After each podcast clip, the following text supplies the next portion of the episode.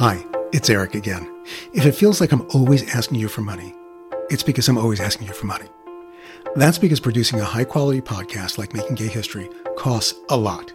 Between ten and twenty thousand dollars for each episode, for the audio and all the extra resources and archival photos you'll find on our website. One way to help us keep bringing LGBTQ history to life through the voices of the people who lived it is to join our Patreon community. $5 a month or $60 a year. And for that, you get a front row seat to my interviews with present day history makers, behind the scenes production conversations, and delicious clips from my archive that we couldn't include in regular episodes.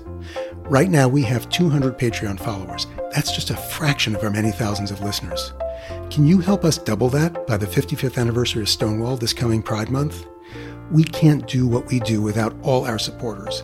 And if you aren't one already, I hope you will be soon. Or if you are already, get one of your friends to sign up to join our Patreon community at patreon.com slash makinggayhistory. That's patreon.com slash makinggayhistory. Or just go to makinggayhistory.com and hit the Patreon subscription button on our homepage. Thanks so much. Now, on to the episode you've chosen to hear.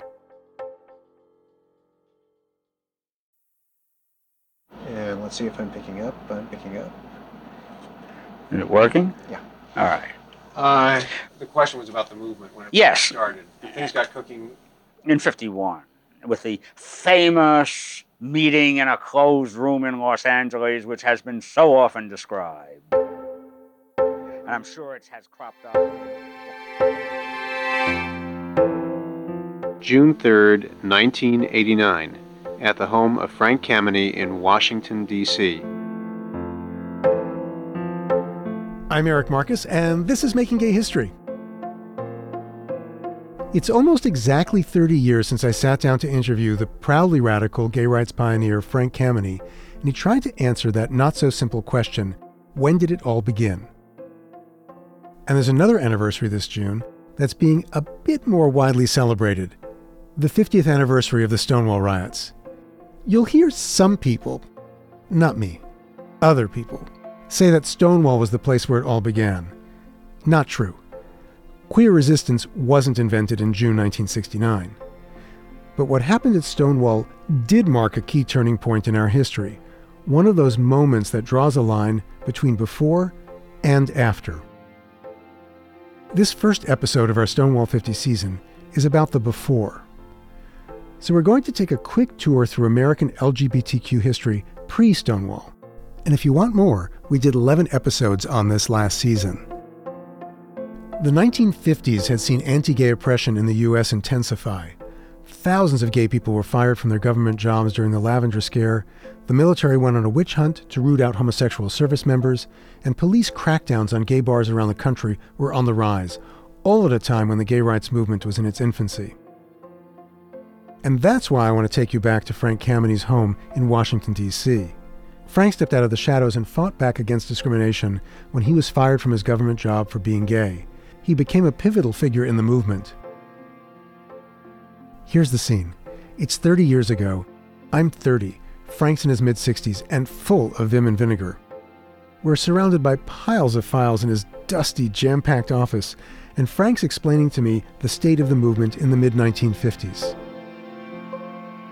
entire movement in the United States was only three or four organizations, most of which were chapters of Mattachine. DOB had just started, uh, one incorporated in Los Angeles was the other one.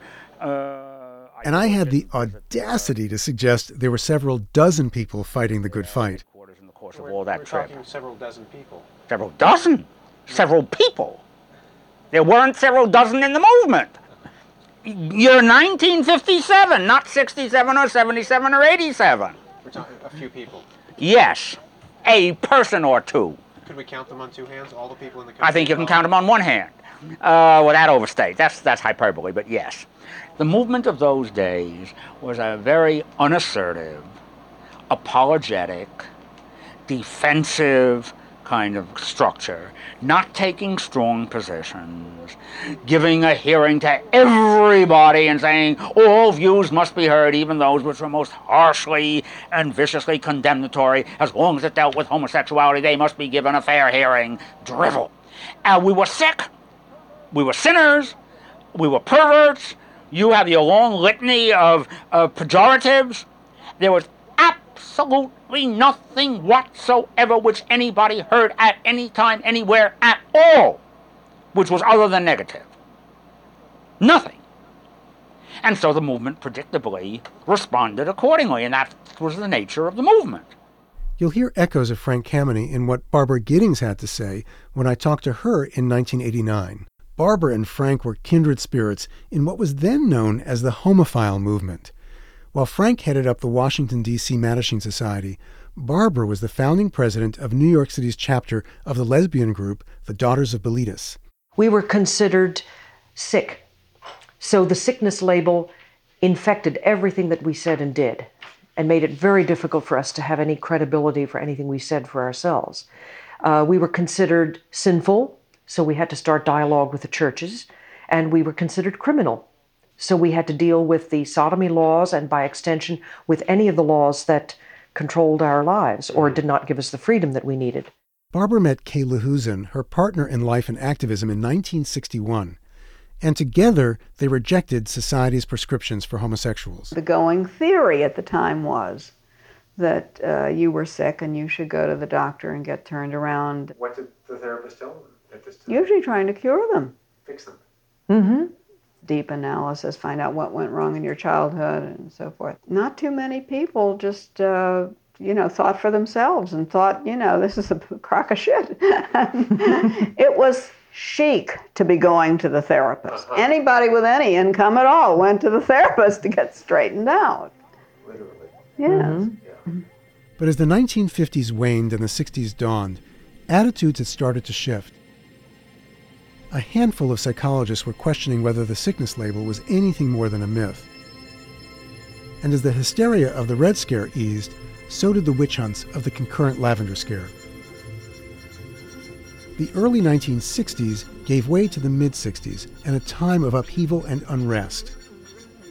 From black civil rights and the anti war movement to women's rights, assassinations, sexual liberation, and inner city riots. Confrontations with the police on college campuses and at the 1968 Democratic Convention in Chicago filled television screens on the nightly news. The waves of activism sweeping the country were felt by local gay rights groups, and they began organizing on a national level. Frank Kameny recalls a breakthrough meeting of homophile organizations in New York City in 1965. We looked around, and to our amazement, there were representatives from 16 gay organizations. We honestly didn't realize there were that many gay groups in the country and decided this is wonderful. We have to have a national organ- a meeting. So we had a February a meeting. We set it for February 66 in Kansas City because Kansas City was equally uh, inaccessible to all the organizations that then existed and didn't favor anybody. By February 66, the, 15, the 16 had gone up to 20. Alongside the growing numbers of groups and activists, there was a growing push for visibility. Randy Wicker was a 24 year old gay rights organizer living in New York City who formed a one man action committee and marched into community radio station WBAI in 1962 to demand representation. A lot of people think I was terribly idealistic. I was. But if I didn't do it, no one else would. I mean, on BAI, they had these psychiatrists that were making all these stupid statements about homosexuals. None of them knew a damn thing what they were talking about. I mean, just nonsense. So I went to BAI and I said, why do you have these jerks discussing homosexuals? I can get a group of gay people together that'll tell you more about homosexuality, know more about homosexuality that live the life than these so-called experts. I never heard such garbage in my life because, you know, they're saying they could change people or cure people or, I mean, every time I turned on the radio, it was one of these creep jerks that are out there looking for guilt-ridden homosexuals to pay them $50 an hour per hour for therapy to cure them. And I was outraged by this. So I began plugging into the network saying, if you're going to have a show on homosexuality, please know we're available. So they would start including us on panels, especially on the radio. And then I was on every major show. In addition to early radio and TV appearances, activists staged the first public demonstrations challenging discrimination in employment and the military. And Randy Wicker led the very first public picket in 1964.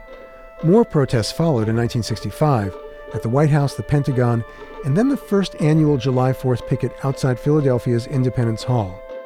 It was called Reminder Day to remind all Americans that gay people were being denied their constitutional rights.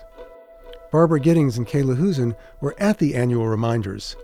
Interviewing them back in 1989, I asked them if those early pickets were thrilling. Was that thrilling? Apologies for being a little off mic. Oh, yes. You were really, you know, you knew you were doing something momentous. Right.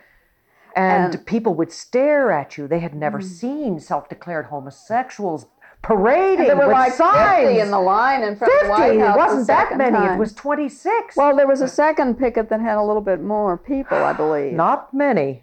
But um, and suits and ties and you know dresses And for dresses the women for and the all women. that. And that was that was one of the few things we agreed on at the time. All the groups we hashed it out and decided that we were the bearers of a message, and in order not to attract attention to ourselves, but to get to the message, we'd have to blend into the into the landscape. So we would look unexceptional. Right. Ernestine Eckstein walked those early picket lines too. She was the vice president of the New York chapter of the Daughters of Bilitis, and she brought her experience with the black civil rights movement to the homophile movement. But when Barbara and Kay interviewed her in 1965, Ernestine told them that polite picketing might not be enough anymore. Do you believe in forms of civil disobedience for our movement at this time or in the future? Uh, picketing, I, I regard as very, uh, almost a conservative activity now. You know, Uh-huh. I guess you do. Sit-ins, Sure you you do. know, and that kind of thing are the thing. Yeah. Yeah. And all this is an educational process of calling attention to the unjustness of the situation, which is the same thing the Negro did. Ernestine wasn't the only activist feeling weighed down by what they considered the homophile movement's cautious approach. Craig Rodwell was a troublemaker who burst out of the closet at a young age. You're going to hear from Craig a lot this season. Pick a significant moment in gay history in the 1960s or 70s. Craig was there. In the late 1950s in Chicago, Craig tried to join the Mattachine Society, but he was turned away because he was too young. Both the Mattachine Society and the Daughters of Bilitis required members to be 21 or older for fear of being accused of corrupting minors. So Craig saved up his school bus fare and asked for cash for Christmas and birthdays so he could move to New York City and find his people. Teenage Craig had read about the homosexuals who hung out in a mysterious place he called Greenwich Village. He didn't know it was pronounced Greenwich because he'd only ever read it. So I came to New York, January of '59, ostensibly to uh, study ballet, which I'd studied since I was seven, and I got a scholarship at uh, the New York City Ballet Company.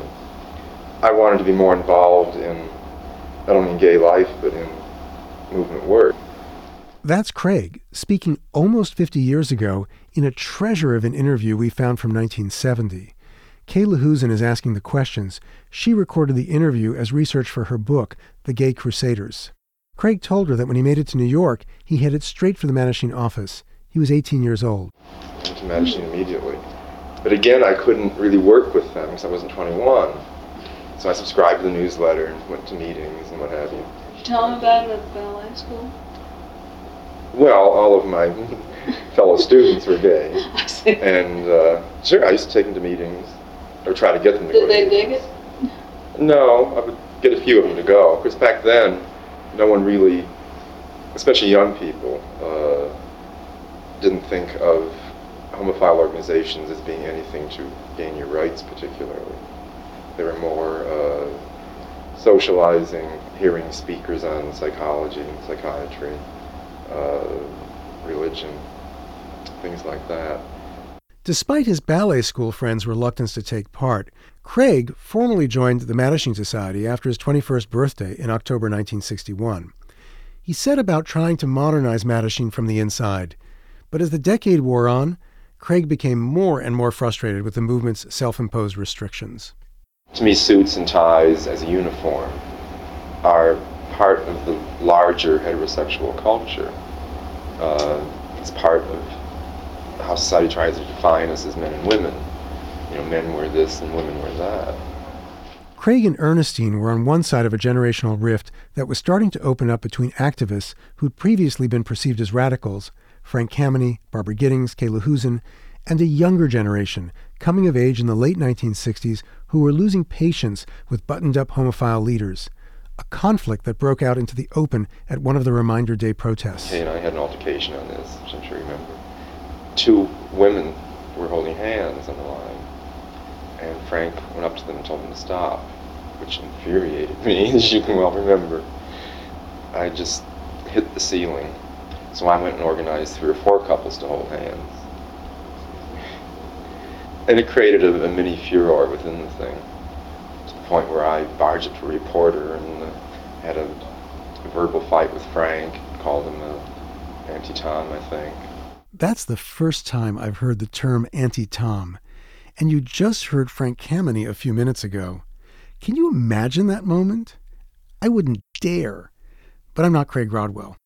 Back to Kay Lahusen's interview with Craig, and you can hear that friction between the generations.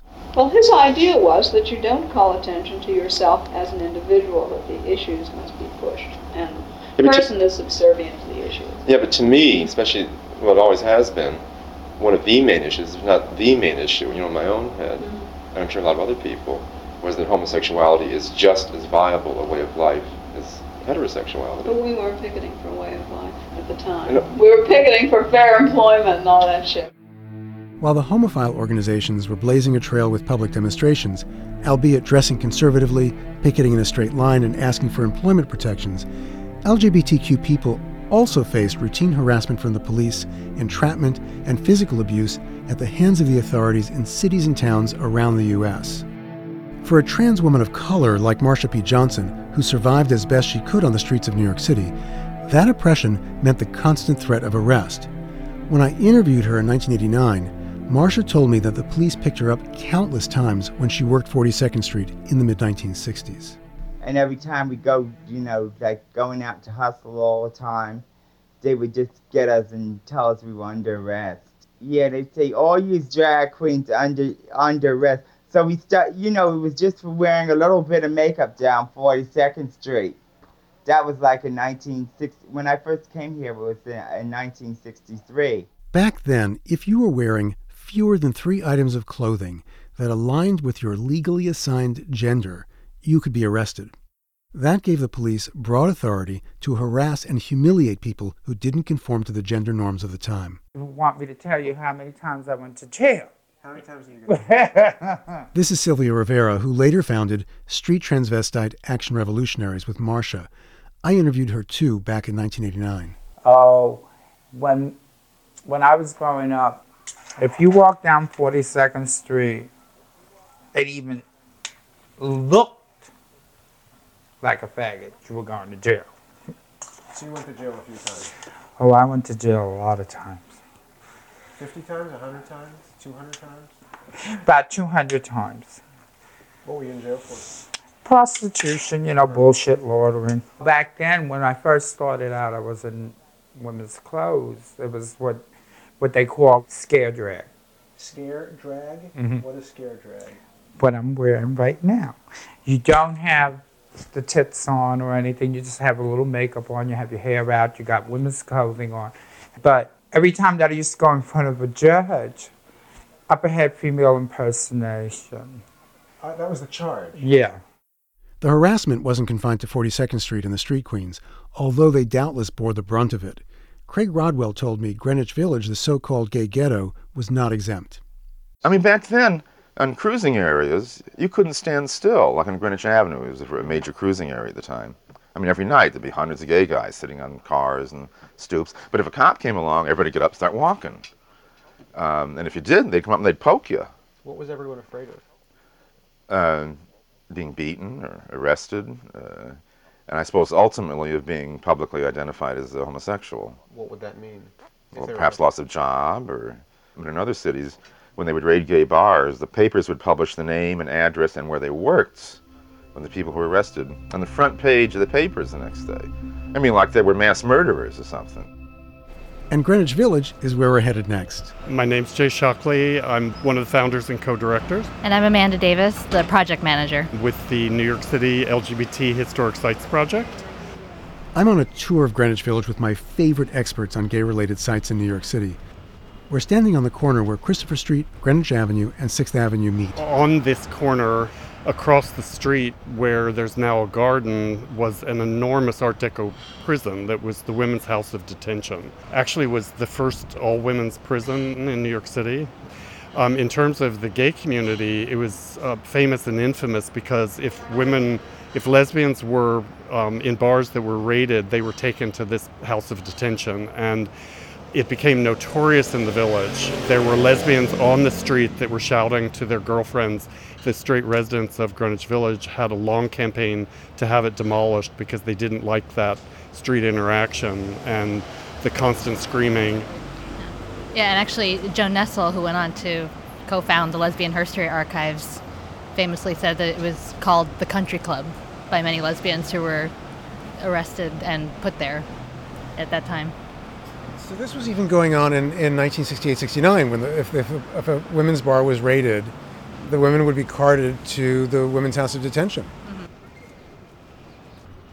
This is such a major intersection. The PATH station coming in from New Jersey is just across the street from there. Um, the northern end of the um, Washington Square subway stop on the is just south of um, 8th Street. So this is a major focal point for people getting out of subways. If you continued west from this site, then you'd start hitting bars that were all along Christopher Street. Stonewall wasn't the only bar. As far as lesbian bars, there was the Pony Stable Inn on uh, West 4th Street, right off of Madis- uh, Washington Square Park.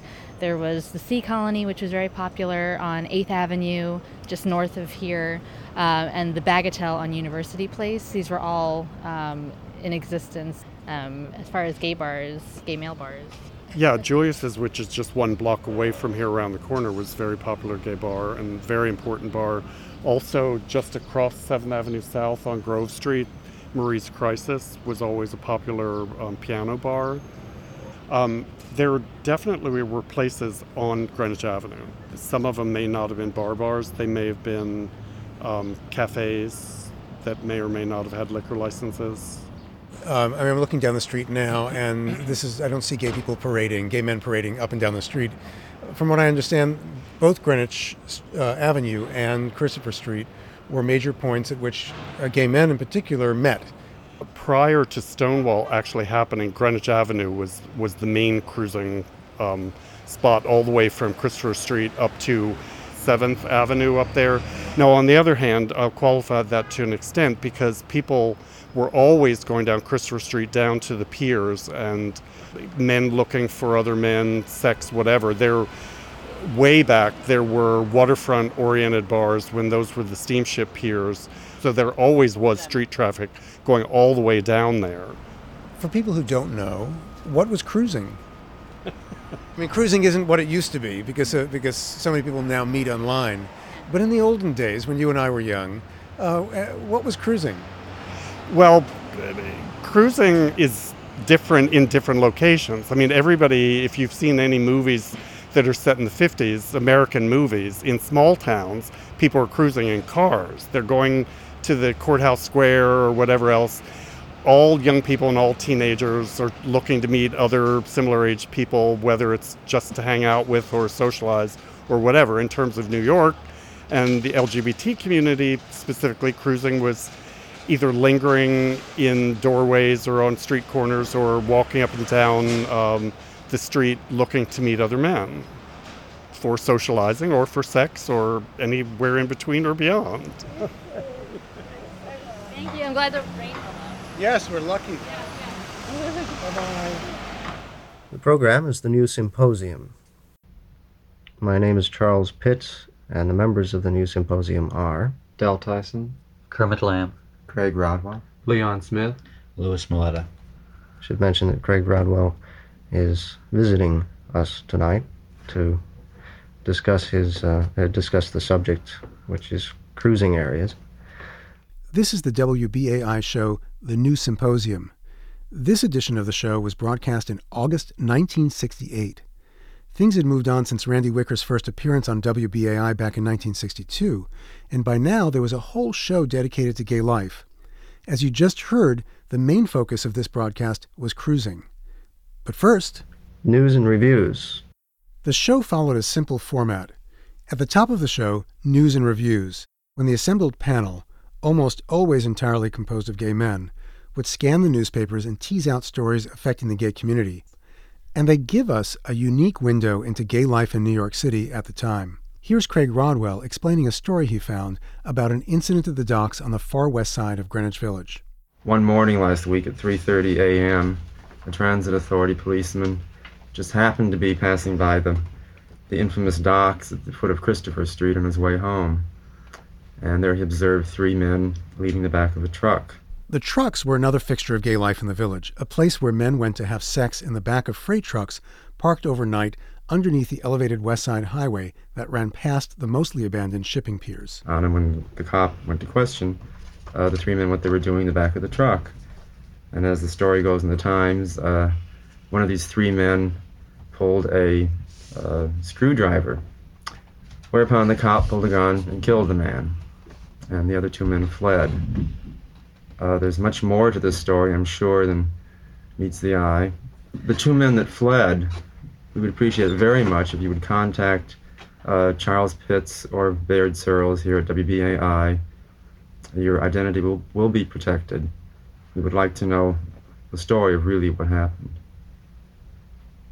It does sound a little suspicious. Well, I think the, the most incredible part of the story is this transit authority patrolman just happened to pass by the docks on his way home at 3.30 in the morning.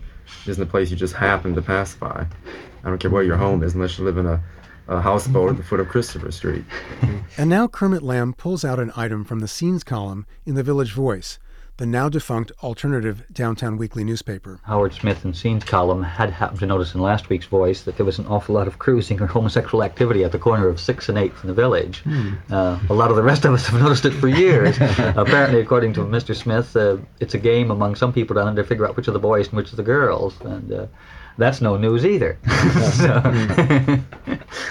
they also comment on police raids at the popular gay summer destination of Fire Island before turning to the main discussion. The subject tonight is uh, meeting places, cruising spots. Buckle up and get ready for a whistle stop tour of gay New York in 1968. That doesn't necessarily mean bars, it includes a lot of things. I suppose you can cover in just a few sentences uh, a lot of the public places, such as, as certain areas of Third Avenue, which in the 50s is more commercial, and farther up Third Avenue in the 60s is, is less so. Central Park West, Times Square, many areas of the village, and small local spots like Brooklyn Heights Promenade. Um, I have some friends who live near Columbia who cruise a lot along the, uh, the park, along the, the Riverside Drive. There's a little postage stamp park at the end of 57th and uh, Sutton Place. The only thing there is you almost oh. have to have a dog to cruise there because everybody cruises with their dogs. Dog and, dog you have to discuss fees, various things, you know. so, um, and then, of course, there's always the kind of people who will do Subway John's, tea rooms, Grand Central, Port Authority, all of that kind of public thing. There's a one way mirror in the urinals at Grand Central. And the next time you're in Grand Central, just take wave. Just glance, yeah, right, glance down and give a wave to whoever is behind there or whatever is behind there if it's a camera. You know, recently I had the uh, opportunity of taking some friends from Michigan around New York visiting several gay bars. I thought to myself that it'd be interesting if we would plan out several routes, you know, to give a potpourri to people in the city that they could take. So I, I thought of, I started them at the Stonewall to give them the younger set plus the dancing boys I thought was was kind of cute. They they had never seen anything and they were a little taken back when they walked in. And from there we walked down Christopher Street to the next block over. And the nice thing about this is that you don't have to walk too far without getting into another place and another kind of clientele. And on the corner of uh, what is it, Christopher and Hudson, uh, right down from the Theatre de Lys, there's another bar at that. Dan- Is that Danny's? Yeah, just a little below that. Yeah. Uh, that's an interesting group of people. And then we went from there to Keller's to kind of get the, the leather, and we ended up at the docks. So they had a full swing of what would call from one end to the other of, of the gay life and, and the gay bars in New York City.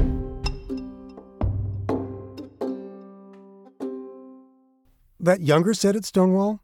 It included Martin Boyce, born and raised in Manhattan by working class parents. During the summer, Martin would spend every night of the week at the Stonewall or on the streets of the village with a band of mostly homeless teenagers, many of whom dressed in scare drag. These days, they might describe themselves as gender nonconforming. Martin was one of those rare street kids who had a home to go to. Fifty years later, Martin is a 71 year old with a poet's soul. When we meet on Christopher Street outside the Stonewall Inn on a gusty spring day, you'd never guess this kindly looking man with thinning white hair was once a scare drag wearing street queen.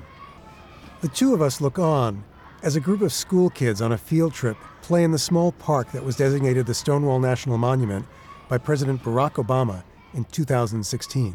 Today, the village is a, is a really wealthy neighborhood um, and pretty straight. What was it like through your eyes then? What was the, what was the character of the village in, 19, in the 1960s? Well, the character of the village in the 1960s was a welcome mat. I mean, for any dissident group. And, but it didn't say it was going to be easy. But you felt if you went down there, you were very hopeful that things could go your way. You could make friends and meet other interesting people. But uh, yes, the village was a place where biracial couples would congregate, uh, where gays could go, where the hippies, could, the beatniks at the time too, could go. And people like that, everybody could find a little spot in the village, or at least tolerance, but real tolerance. They didn't have to like you. They let you alone, they'd serve you, and they'd deal with you. And that was all we really wanted from a neighborhood. What were what was the terrain like? How many was it? Was it five block range, a ten block range? Was it from Sixth Avenue to the river, from uh, Christopher North? What was your terrain? Our place was Christopher Street, Greenwich Avenue, those side streets, and spreading out from the docks within two or three blocks. But it seemed like a world because psychologically it changed from Christopher Street near Greenwich Avenue, you know, to the river, this lonesome, lonesome place. Fascinating and dark and interesting. You had a lot of trouble around this different parts of the city about getting beaten up. Yes. Was that ever was it a fear for you ever in the village when you were a kid that this was a dangerous place for you? The village at the time was a very dangerous place if you went off Christopher on your own, depending what time of night. Uh, I mean, there, there was a lot of gay bashing. But in order to gay you, they got to isolate you. It's almost like a pride of lions. They isolate you and then they get you. For some reason, that's part of the pleasure or that's part of the way things are. So you had to be wary. The further you got from Christopher Street, the more wary you were.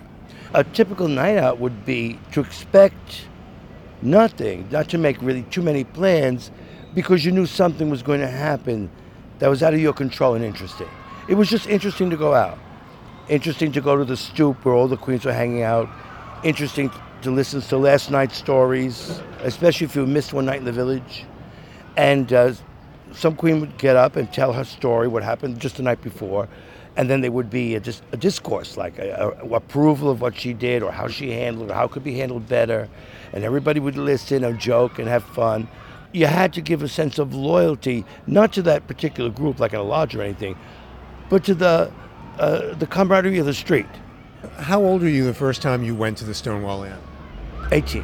I first heard about the Stonewall quickly because I was with the hip crowd, so we would really know. It was about dancing. People could dance.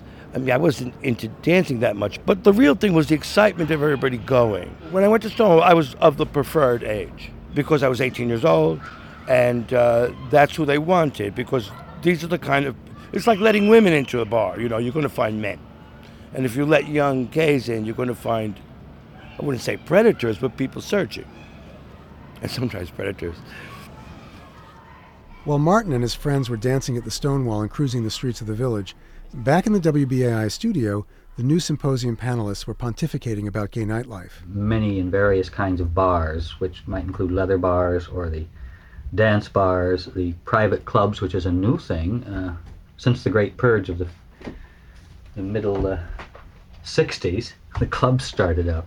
As you heard in our last season, the Mattachine Society of New York had turned its attention to fighting entrapment and regulations that made it illegal for gay people to drink in bars. And they'd made some progress.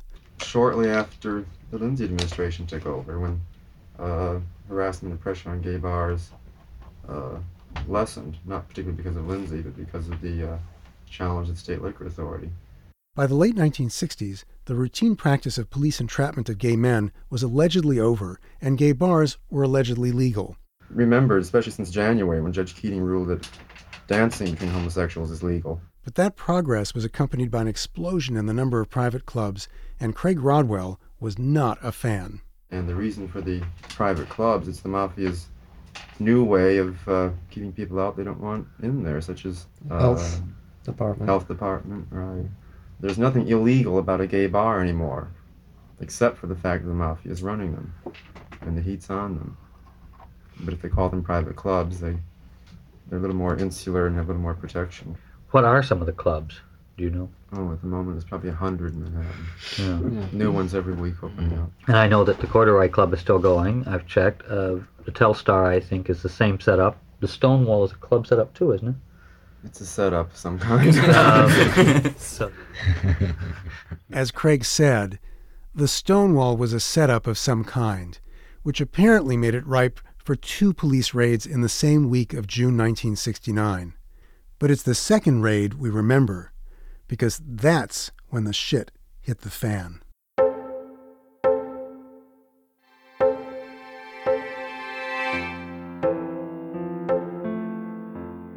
Next week, we'll bring you voices from that second raid and from the riots it sparked, a series of events beginning in the early morning hours of Saturday, June 28, 1969, that are known by just one word these days Stonewall.